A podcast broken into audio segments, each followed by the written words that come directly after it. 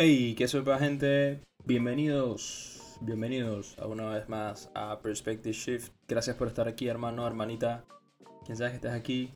De verdad, gracias por escucharme, por tomarte el tiempo, por siquiera considerar tomarte algo de tu tiempo y escuchar algo de lo que me pongo a hablar con alguien más, que es lo que siempre hago aquí. Esto, de verdad, muchísimas gracias a todas las personas que me escriben, me dan su apoyo y me dicen que continúe. Esto, de verdad, que eso me motiva para seguir continuando en este proyecto. Y nada, pues les mando un gran abrazo y un respect. Esto, rapidito, les cuento para este episodio. Traigo a Paco Vázquez. Paco, eh, no les hablaré de su background porque hablo precisamente con Paco eso en el principio del episodio, así que no hace falta que lo haga. Pero si quisiera, hablar, si quisiera hablarles un poco sobre eh, que hablamos en el episodio. Y en este episodio, pues precisamente hablo de quién es Paco. Eh, hablamos de cómo alcanzar nuestras metas y, sueños, básicamente.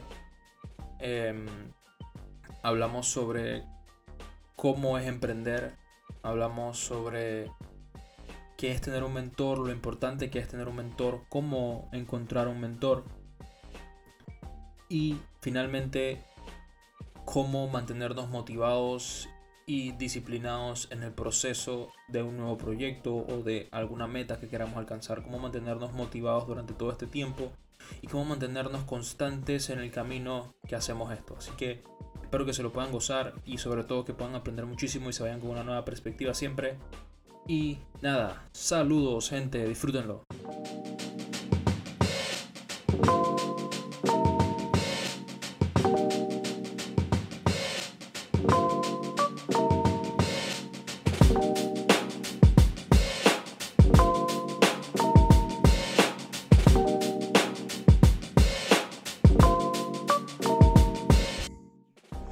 Entonces, Paco, bienvenido. Gracias, hermano, por tu tiempo, por estar aquí, por permitirme conversar contigo y por escuchar un poco sobre tus grandes conocimientos. ¿Cómo estás? Bien, gracias a Dios, Johnny. La verdad es que siete y media de la noche, pero súper energético y, y listo para compartir un poquito con ustedes. Súper, súper. Quiero que empecemos rapidito con que me hables un poquito de tu background. ¿Quién es Paco Vázquez? ¿Qué has hecho? Eh, ¿A qué te dedicas? Ok, bueno, Johnny. Em, yo, creo que, yo creo que esto es una pregunta bien interesante y, pudiera ir súper atrás, pero te voy a decir que algo que siempre me ha caracterizado es el tema de, la, ¿cómo te digo? La, gente. Es una cosa que siempre me ha movido. Siempre he sido un pelado súper curioso. Eh, siempre he pensado en grande. Y yo diría que eso se ha mantenido a lo largo de mi vida, Johnny. Lo, que ha cambiado han sido los retos en cada etapa. Eh, pero, pero diría que eso es una constante. Eh, ¿quién, ¿Quién es Paco Vázquez? Es una pregunta interesante. Y yo te diría que, que soy un idealista. Eh, soy una persona consciente de que hay que hacer algo y la manera en la que yo he tratado de buscar mi impacto o el significado siempre ha sido a través de cosas relacionadas a, la educación o a la influencia o a la psicología humana. Eh, más que cambiar a los demás, ayudar a los demás a buscar la manera de salir adelante y lograr las cosas que quieren.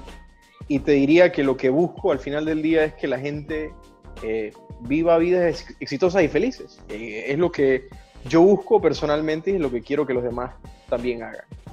Es, eso. Súper, súper. No, yo lo tengo bastante claro, ¿no? O sea, yo te conozco hace un tiempo y he participado de todas estas cosas que tú, eh, que tú armas para las personas y para nosotros, básicamente los que estamos en el grupo. Eh, pero cuéntame un poquito sobre eso. Eh, cuéntame, sé que tuviste experiencia en empresas multinacionales y esto, que actualmente manejas tu empresa de Life and Mindset. Cuéntame un poquito de eso. ¿Qué, qué fueron esas experiencias? Ok, vamos al currículum, ¿no? Yo, yo, crecí y estuve en, en San Agustín. Eh, creo que tenemos una formación más o menos parecida. ¿Tú eres, tú eres javierano o, javeriano o lasallista? Y, y, los tres tenemos cosas muy en común y el episcopal también. Es más o menos la misma formación cristiana, de lo que debe ser, muy correcto, eh, hijos de, de, papás que posiblemente se fajaron y trabajaron duro y por darnos una buena educación. Y eh, yo creo que la gran mayoría de las personas de mi generación crecieron con ese chip de, ok, me voy a meter en una buena universidad y voy a sacar buenas notas, y luego de las buenas notas voy a coger una buena maestría, y luego voy a tener mi trabajo en multinacional, y voy a tener mi, casa, mi familia, y eh, típico, típico, sí. ajá. La y, fórmula clásica. Yo iba por esa línea, ¿no? Eh, terminé y era muy buena en la escuela, las cosas que hacía me gustaban, digamos que yo estaba hecho para el sistema educativo. Me, me gustaba cómo estaba hecho, ¿sí? Eh, no soy altamente creativo, dije, ah, las manos y estas otras cosas liberales. No, no soy ese tipo de persona. Entré a la universidad, me fue súper bien. Eh, en la universidad, antes de arrancar la universidad, arranqué un proyecto que se llamaba Rumbo. Eh, yo pensaba que era importante que los pelados que iban a escoger su carrera lo hicieran por lo que los movía, su pasión. Y veía que muchos pelados tomaban esa decisión, de, mis amigos, tomaban esa decisión por lo que debían hacer, y los veía no tan felices. Y empecé esa organización, en ese, en ese entonces yo pensé que cobrar era malo, eh, aprendí luego que no, eh, viví, viví esa etapa interesante y luego me, me, ofrecieron una práctica en General Electric, hice mi primer trabajo como investigador de mercado, eh, luego de eso me contratan en P&G, en ventas, una posición que hacía ventas y hacía finanzas. Estuve ahí un tiempo. Eh, digamos, en, temas de formación, eh, Johnny, yo valoro mucho lo que se llama la formación informal también, viajes que hice. Eh, estar en P&G me abrió ciertas puertas y tuve formación afuera en temas de coaching, en temas de desarrollo humano integral y eventualmente terminé la carrera y renuncié a Procter eventualmente y abrí mi compañía y eventualmente la quebré. Luego me metí en otro proyecto que también fue bastante retador, bastante interesante. Empecé una maestría debido a este proyecto. Imagínate, Johnny, para que tengas una idea de cómo fue. Claro. tenía, o sea, recién había perdido el, el, dinero que había invertido en esta compañía, había invertido todo mi dinero en la compañía y lo perdí todo. O sea, eh, eh, bolsillo roto, corazón roto, peleas, eh, todo lo que trae manejar el estrés mal. ¿sí? Y, yo, y yo que pensé que, que por haber tenido, no sé, la formación en multinacionales, super socios, super educación, me gradué primer puesto en ingenierías, y que, ah, yo estoy sobrado, yo sé, yo sé cómo llevar un negocio adelante. Y lo quebré, y eventualmente eh, conozco a este mentor, tipo que respeto mucho, y me dice Paco, mira, aquí hay un terreno y aquí hay 250 mil dólares. Haz un proyecto. Y yo dije, ¿ah? ¿Cómo así? Sí, sí, sí. Aquí hay un pedazo de tierra y aquí hay 250 mil dólares. Dale, haz el proyecto. Y yo, ¿cómo así? Diseñar casas, no una barriada. y, y, yo, yo sí sabía de temas de alquileres y venta de casas, pero hacer una barriada, olvídate. Resulta, cosas del destino, eh, voy a una universidad a ver qué clases había en temas de administración de proyectos para ver si yo podía hacer algo con esa, esa plata y ese terreno. Y me voy a meter a la carrera, pero no tenía plata en ese momento. Y resulta que eventualmente me entero de que por haberme graduado de primera ingeniería, me beca. Y al final pagan los estudios y demás, y pude empezar con eso. Eventualmente, el proyecto, digamos que fue un fracaso, no, no quedó en nada. Y ahora eh, digamos, tuve una transición a bienes raíces, lo hice por un tiempo, pero en este momento, ¿qué, qué estoy buscando hacer? Estoy buscando armar programas orientados a emprendedores eh, que, están que están en este momento enfrentando retos como los que yo me enfrenté hace uno o dos años.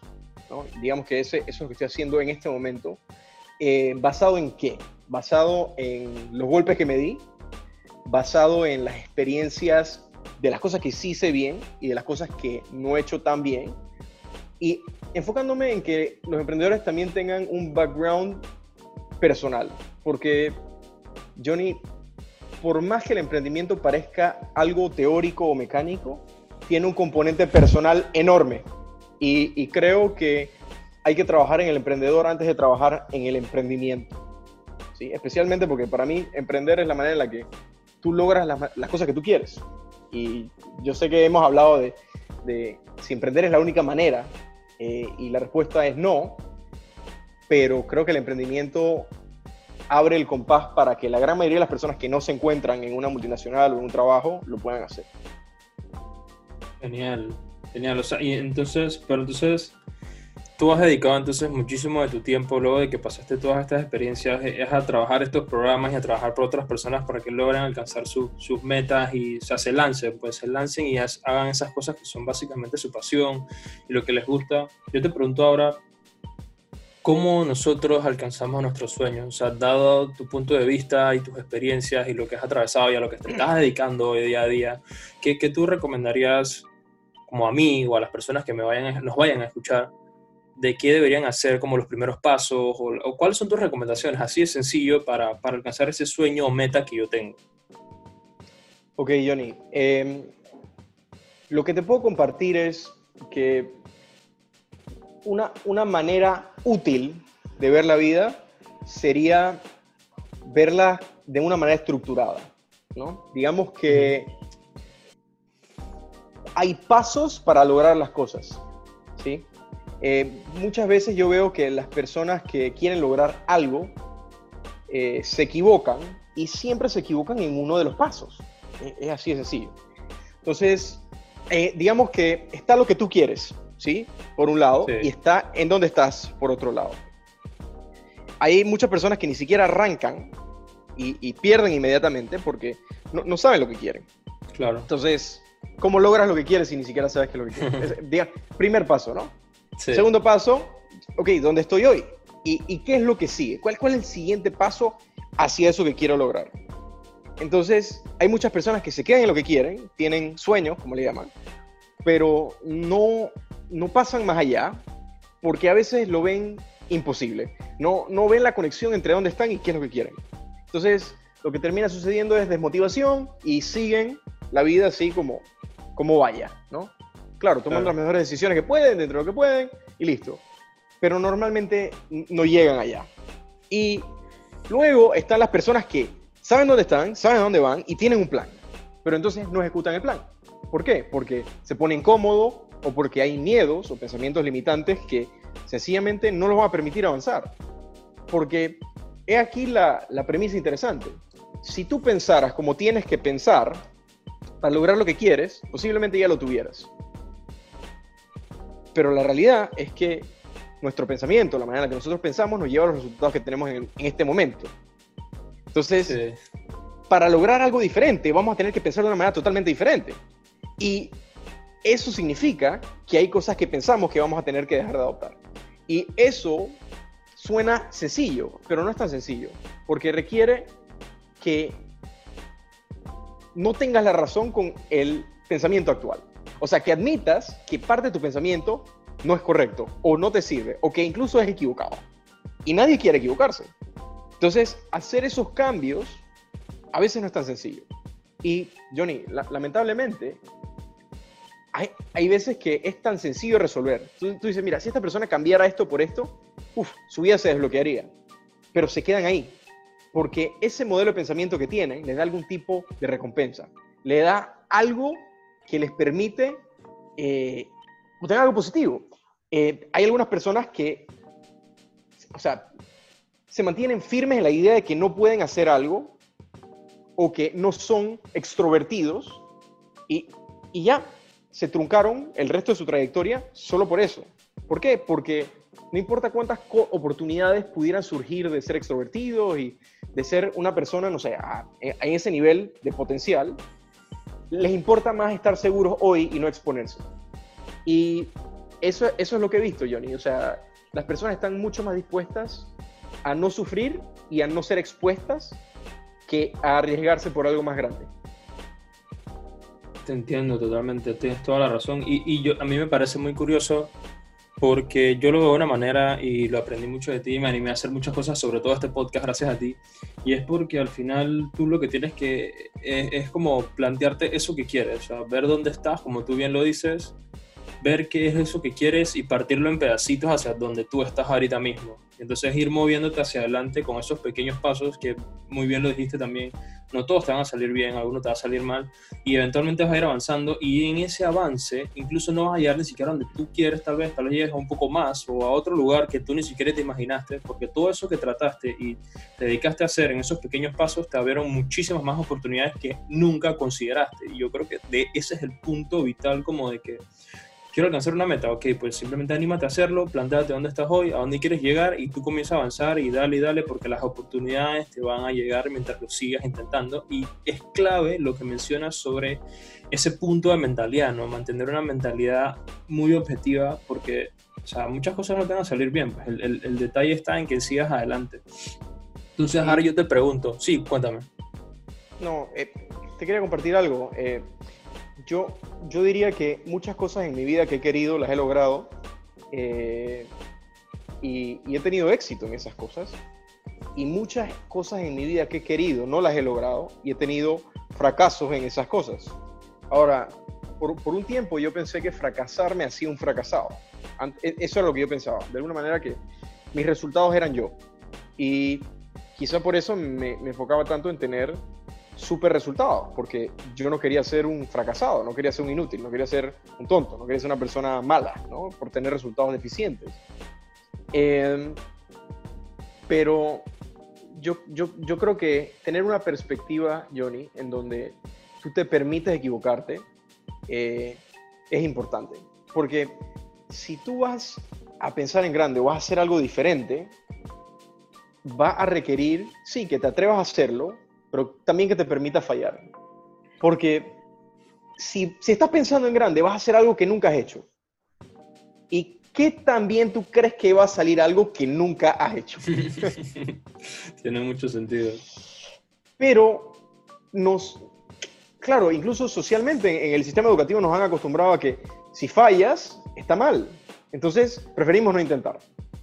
Pero en el no intentar, no nos exponemos a más. Y al no exponernos a más, eh, no nos expandimos porque no aprendemos de más.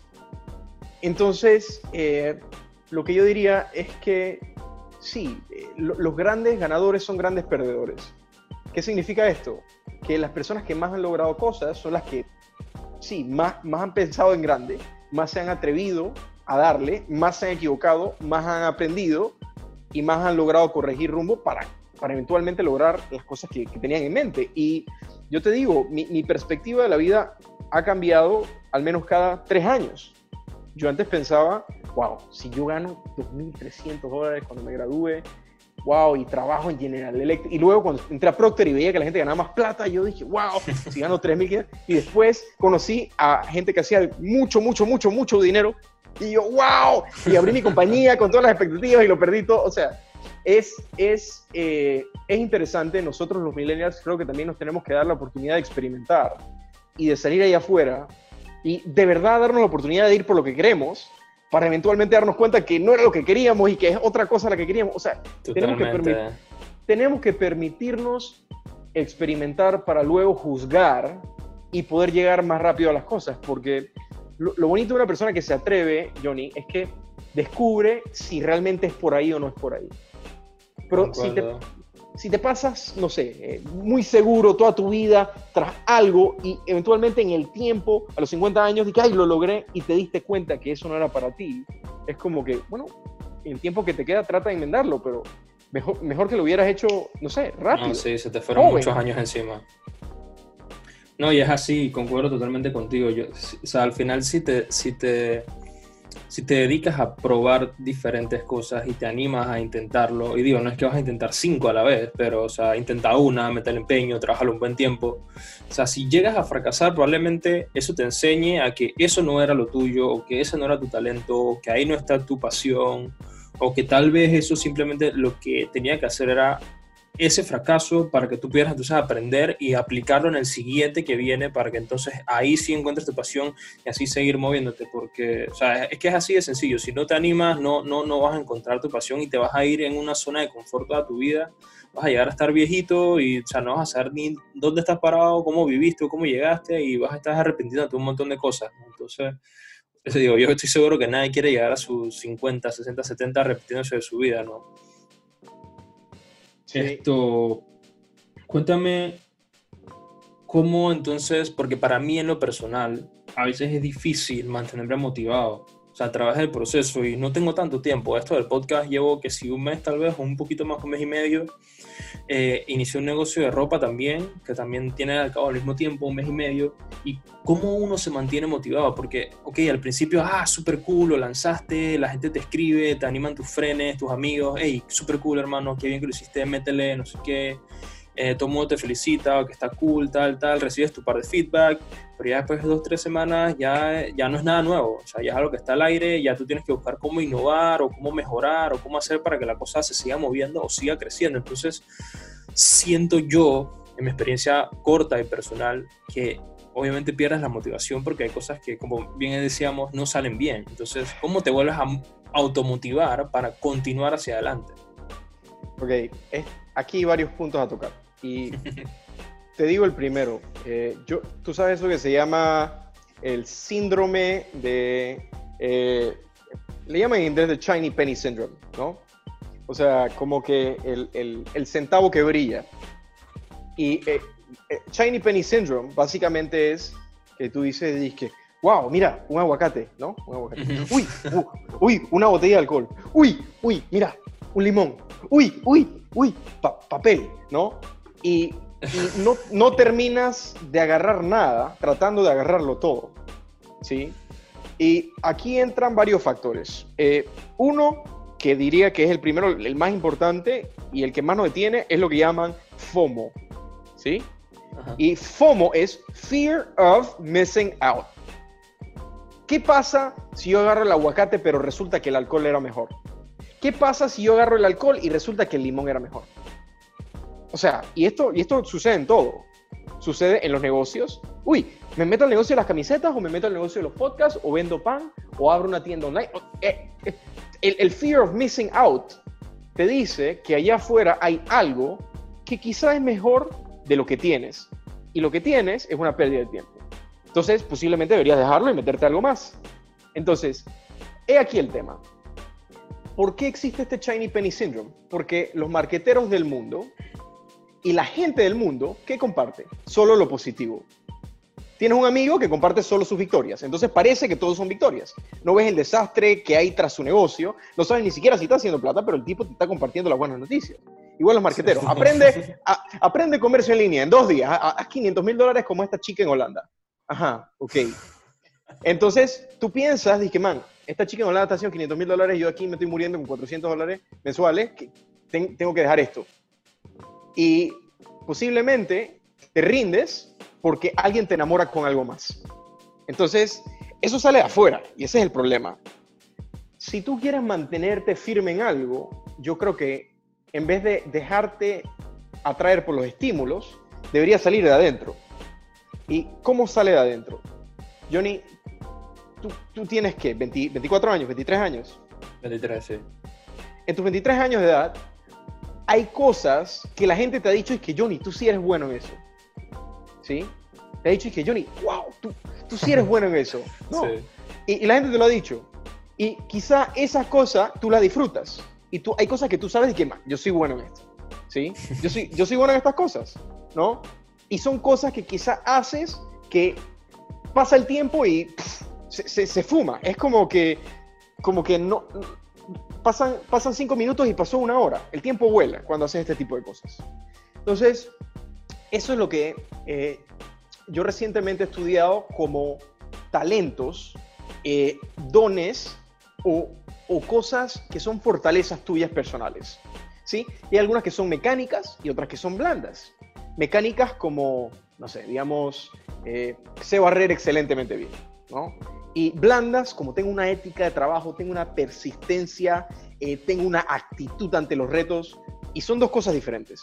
Entonces, si, si tú vas a persistir en un camino, creo yo, una de las maneras más importantes, más que escucharlo de afuera, que siempre te van a estar mandando mensajes distorsionados, mixtos de diferentes lugares, que busques dentro de ti y digas, ok, ¿en qué soy yo realmente bueno?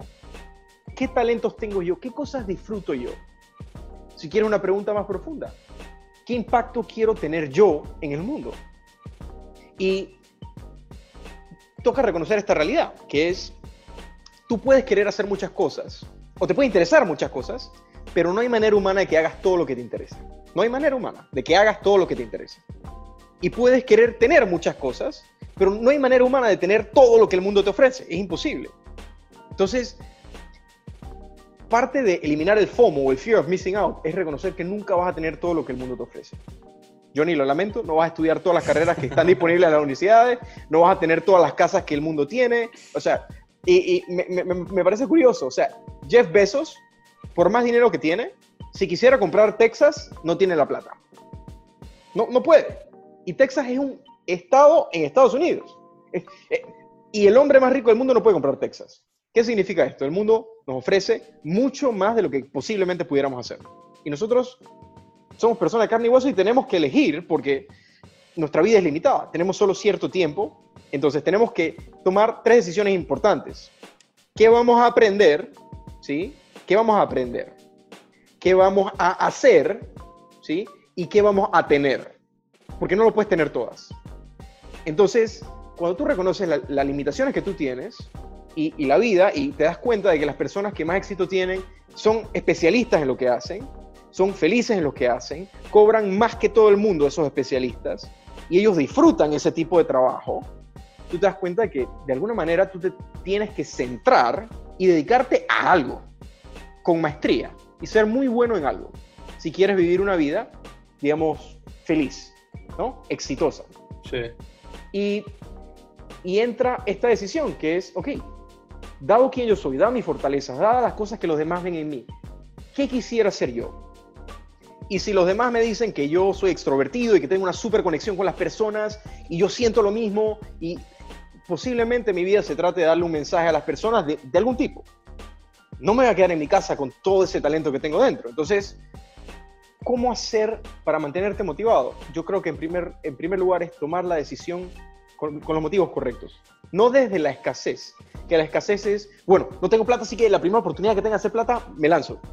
¿qué es lo que va a pasar? La siguiente vez, otra cosa que parezca que hace más plata, te lanzas. Y al final, nunca pasaste suficiente tiempo en algo como para aprender cómo funciona y para hacerlo efectivamente. Entonces, la respuesta para mantenerte motivado es, en primer lugar, tomar la decisión correcta del camino que vas a seguir, que vaya alineado con tus talentos y con tus intereses, y con la decisión de qué es lo que tú quieres aprender, hacer y tener. Interesante. No, es totalmente así, de verdad que es así. Yo, yo, yo la verdad que, o sea, concuerdo totalmente contigo porque e, es como tú lo dices, ¿no? O sea, tienes que estar clarito de lo que quieres, era lo que hablamos al principio, o sea, porque si no sabes qué es eso que quieres, e, es difícil perder esa motivación en el camino, pero si al final estás bien alineado al futuro de cosas que quieres, la, motivación obviamente va a disminuir, pero pero eventualmente tú te paras de nuevo y tienes esa disciplina para continuar. Y ahora que te menciono la disciplina, una cosa es la motivación, pero la disciplina es, lo mismo, o sea, es, es, igual mantenerme motivado que mantenerme disciplinado, o sea, si logro mantenerme motivado o no, ¿cómo hago yo entonces para mantenerme con una disciplina y en constancia durante el tiempo, para que las cosas sucedan? Ah, y esa, es otra cosa bien interesante. Eh, porque nosotros podemos querer cosas, pero el mundo funciona de una manera muy particular. Eh, y hay uno de, hay un tipo que se llama Jim Rohn, eh, que es uno de los mejores oradores de, todos los tiempos, y fue mentor de Tony Robbins, y él decía que cuando tú tengas tu propio mundo, tú puedes crear las reglas que a ti te dé la gana, pero hasta que eso suceda, tienes que regirte con las que existen en este momento. Y el mundo responde de cierta manera. A los que agregan valor, normalmente les da resultados, a los que trabajan fuerte y se, se esfuerzan, normalmente les da eh, mejores resultados. Eh, el mundo funciona de cierta manera. Entonces, cuando, cuando tú me haces esa pregunta, lo que, lo que a mí me viene a la cabeza es que sea, sea lo que sea que tú quieras, tú tienes que entender cómo, funcionan las cosas. Y es tener curiosidad para saber cómo funcionan las cosas. Y luego salir a hacer que esas cosas sucedan. Pero aquí nos encontramos un reto bien interesante, que es el siguiente. Yo quiero ser pianista, pero no quiero practicar piano, porque practicar piano me da pereza, pero me, encantaría la idea de ser pianista, ¿no? Entonces, ese, ese es el reto, que las personas tienen sentimientos encontrados con sus metas. Y normalmente no por la meta. O sea, tú le preguntas a quien sea, dije, bueno, ¿y tú qué quieres? Ser millonario. Ok. Con ser millonario nadie tiene ningún problema. El problema lo tienen con todos los pensamientos asociados a lo que ellos piensan que tienen que hacer para ser millonarios y las acciones que piensan que tienen que tomar. Entonces, yo diría que parte del trabajo de un coach, que es lo que hago, es ayudar a las personas inicialmente a hacer cosas que no quieren hacer para lograr lo que quieren lograr. Y entra ahí el, el rol de la disciplina. Tu meta te motiva, ¿sí? Porque te gusta, es positiva, ¿no? Y la motivación en, esencia, si te vas a motus, es movimiento y es el motivo de la acción. Y hay dos motivos principales. El dolor. Si alguien viene con una antorcha o me viene a hacer daño por acá, yo voy para allá. ¿Sí? O, si yo ve, o si yo veo algo que me atrae por allá, yo corro para allá. ¿Sí? Entonces tengo placer y dolor. Huyo del placer y corro, eh, huyo del dolor y corro hacia el placer. ¿Sí? Eso, eso es lo principal de la motivación. Entonces, cuando se trata de las metas, Sí, la gente puede querer huir de su situación actual, porque es una basura, y quieren ir hacia un resultado deseable. El reto viene en que en el plan o en las acciones que tienen que tomar sienten una resistencia enorme, porque quieren ser millonarios pero no quieren trabajar duro, o quieren, o quieren ser, lograr grandes cosas pero no quieren fallar. Entonces es incompatible, lo que te dije, los grandes ganadores son grandes perdedores, entonces tienen que, tienen que atrever a, a fallar. Entonces, en esa línea, yo diría, la motivación viene producto del placer y el dolor, y es el empuje que sentimos en un momento dado. Pero la motivación como director de nuestra vida no, no, sirve, eh, porque nuestra vida tiene que estar dictada por algo más grande, eh, que puede ser tu decisión. Por ejemplo, yo, yo, yo voy a lograr este resultado, sin importar lo que tenga que pagar o, sabiendo lo que hay que pagar, estoy dispuesto a hacerlo. Entonces, la disciplina es muy útil eh, para empezar a que las cosas sucedan. Por ejemplo, cuando una persona quiere crear una dieta nueva, el factor número uno para que la dieta funcione es que la dieta sea familiar. O sea, que lo que pruebas sepa familiar, que sepa parecido a lo que normalmente comes. Entonces, ¿Qué pasa con una persona que come pura comida chatarra? Lo saludable no le sabe familiar a lo que es la comida chatarra. Pero si con disciplina se esfuerzan a comer saludable, eventualmente los familiares comer saludable y cuando comen una hamburguesa dicen, esto sabe como a grasa. No sé si te ha pasado, eh, le pasa mucho a la gente, que de repente no, no tomaba soda y empieza a tomar agua, agua, agua y se toma un jugo y dice, wow, qué dulce esto. No, pero cuando te lo tomabas antes no se sabía así de dulce. Entonces, nos acostumbramos a lo familiar. Entonces, puede ser que no disfrutamos el, el trabajo duro en este momento, ¿sí? O no disfrutamos la práctica, o no disfrutamos el dolor de hacer un ejercicio. Pero cuando eso lo pones con disciplina a lo largo del tiempo, hay algunas personas que hablan de 21 días, otras personas que hablan de 66 días, cuando esa disciplina la pones por suficiente tiempo, eventualmente se vuelve un hábito. Y cuando se vuelve un hábito, entonces lo raro ahora es no hacer eso que antes te costaba tanto. Antes era un holgazán, te, disciplinaste a, trabajar duro y ahora lo raro es no trabajar. Igual con la comida. Eh, no, tú no podías dejar la grasa, pero te disciplinaste a comer sano y ahora comes grasa hasta te cae mal, no, no te gusta. Entonces, el rol de, de, la motivación sí es un buen motor y es un buen indicador de que vas en buen camino. ¿sí? Yo no diría que no vayas por algo que nunca, que no te motive, no. Pero eh, eh, la motivación es aquello que, que, nos da como un indicador de por dónde vamos y cuando piensas de tu meta sí deberías estar motivado, 100%. Y cuando vamos al lado de disciplina, es el vehículo que usamos temporalmente para lograr que esos comportamientos que nosotros queremos en nuestra vida se vuelvan habituales y eventualmente nos ayuden a tener los resultados que queremos lograr. Pero la disciplina no es eterna. O sea, si yo me tuviera que disciplinar, Johnny, para caminar, me tuviera que disciplinar para comer bien, si me tuviera para todas las cosas, o sea, el cerebro no pudiera con su vida. Entonces, he aquí el tema, es disciplinarnos a las cosas que realmente importan progresivamente, poquito a poquito. Ese sería el rol de la disciplina. Y luego de que ya lo hiciste, ya ni se siente como disciplina. Hay personas que te dicen, ¿y tú cómo eres tan disciplinado para hacer ejercicio todos los días? tú que hiciste CrossFit, entiendes perfectamente que no necesitas disciplina para ir. Simplemente quieres ir, quieres partir con la gente, quieres, quieres estar. Lo raro es no ir. Entonces, diría, ese es el rol. La disciplina tiene un rol fundamental, especialmente haciendo aquellas cosas que, como te digo, de repente no quieres hacer hasta que se vuelvan normales, hasta que se vuelvan habituales y eventualmente ya e, esa, esa área de tu vida and and fly. Sí, es, es, básicamente como, como crear tus hábitos, ¿no? O sea, primero que definas una serie de cosas que, que pues no te gustan y que te hacen incómodo hacer, o sea, que te sientes incómodo al hacerlas y tratarlas y tratarlas y sobre todo medirlas para saber si estás cumpliendo o no para que eventualmente, como tú bien lo dices, esa disciplina que estabas cultivando se convierta en ese hábito y al ser un hábito ya básicamente tú lo tienes que recordar día a día porque tú funcionas así, ya ese es tu status quo y, ya no tienes que estar pensando eso todos los días, ¿no? E, es, clave. Totalmente, Johnny. Paco, tengo una última pregunta para ti y es, al principio me comentaste sobre que consiste mentores en tus viajes y experiencias en tu trabajo. Y personalmente también conozco y he experimentado algo de eso. Y siempre he escuchado a lo largo de mi carrera como estudiante y como, como persona que soy, que debes encontrar mentores, personas que te ayuden o que estén donde tú quieres estar para que te puedan ayudar con esos pasos donde tú quieres avanzar, pues. Pero a la vez que me he preguntado sobre qué es un mentor, también me he preguntado cómo consigues un mentor, cómo sabes quién es un mentor. Así que quiero que me cuentes un poco de tu experiencia y cerremos con eso de cómo uno encuentra un mentor, qué tan importante es tener un mentor y, y o sea, cómo, qué, qué, aprendes de él, pues, o sea, cómo sabes quién es realmente. Sí. Eh, este, tema, este tema de los mentores es interesante y por múltiples motivos deberías conseguir uno.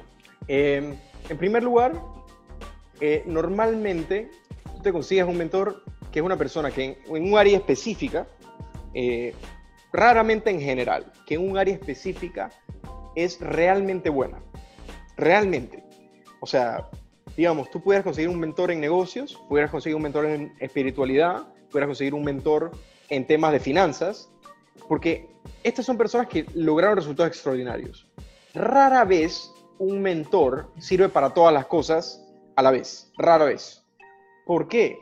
Porque a veces el nivel de experticia que ese mentor tiene fue a costa de las otras áreas de su vida. Por ejemplo, un padre que se ha dedicado a rezar toda su vida y a encontrar, no sé, la unidad con el universo, lo que sea, esa persona posiblemente no tiene familia. Entonces, para pedir consejos de sexualidad, posiblemente no, no es la persona indicada, ¿no? Entonces, cada mentor tiene como fin eh, ayudarte a ti a cortar el camino hacia las cosas que tú quieres en cada área. Y hay muchos motivos para encontrar un mentor. Y uno puede ser que yo quiero saber qué es posible en ese área. ¿Qué debería hacer yo? ¿Qué, qué debería querer? ¿Qué, ¿Qué, metas debería tener? ¿Sí? Eh, también es eh, para obtener ayuda en, ok, yo quiero esta meta, quiero que él me diga si esa meta le parece bien y cómo piensa que yo pudiera lograrla. ¿Sí? Otra es que te dan confianza y tú lo puedes ver con tus propios ojos. Cómo esa persona logró las cosas. Porque una cosa, Johnny, es que yo te diga lo que yo pienso y la otra cosa es que tú me veas a mí haciendo lo que te estoy diciendo y que tú digas, wow, lo que me está diciendo lo hizo y porque lo hizo, quizá yo también puedo. ¿Sí? Y yo creo que para, para tener un mentor, y vamos a poner pasos muy sencillos, en primer lugar, tienes que, de nuevo, no tienes que hacer nada. Es, eh, estas son mis recomendaciones, ¿sí? soy yo hablándome a mí. O sea, yo me estoy diciendo esto. Paco, Si, tú quisieras, si tú quisieras un mentor, Paco, o tú tuvieras que tener un interés por algo, ¿sí?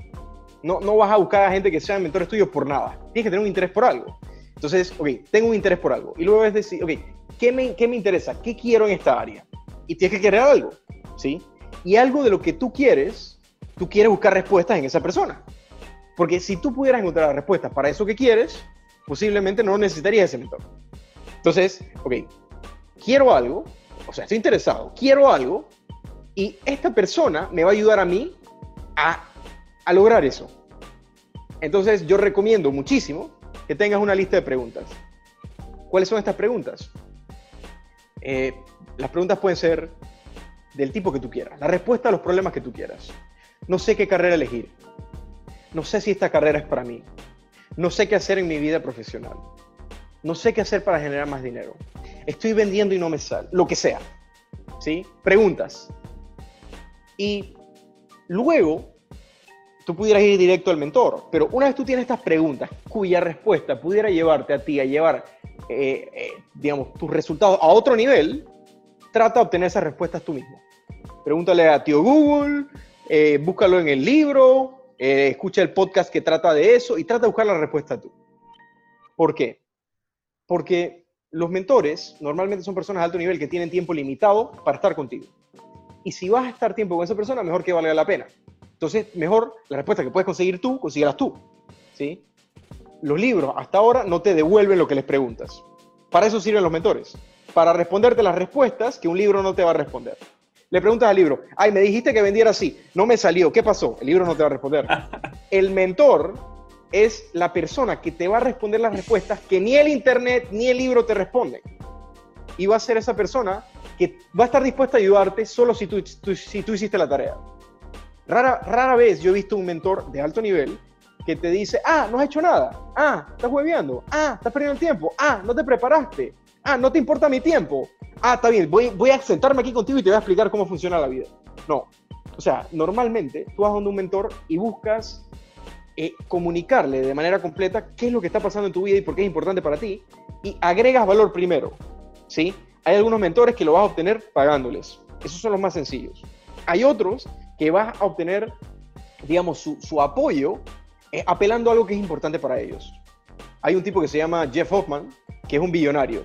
¿Y qué le importa a él? El tema del emprendimiento en los jóvenes. Entonces, si quieres tener su atención, quizá donas tu tiempo o donas tu dinero a jóvenes en emprendimiento, te unas a su causa o buscas la manera de agregar valor primero antes de llegar a donde él, a lo loco. Entonces, agregas valor y luego tienes una conversación franca con la persona.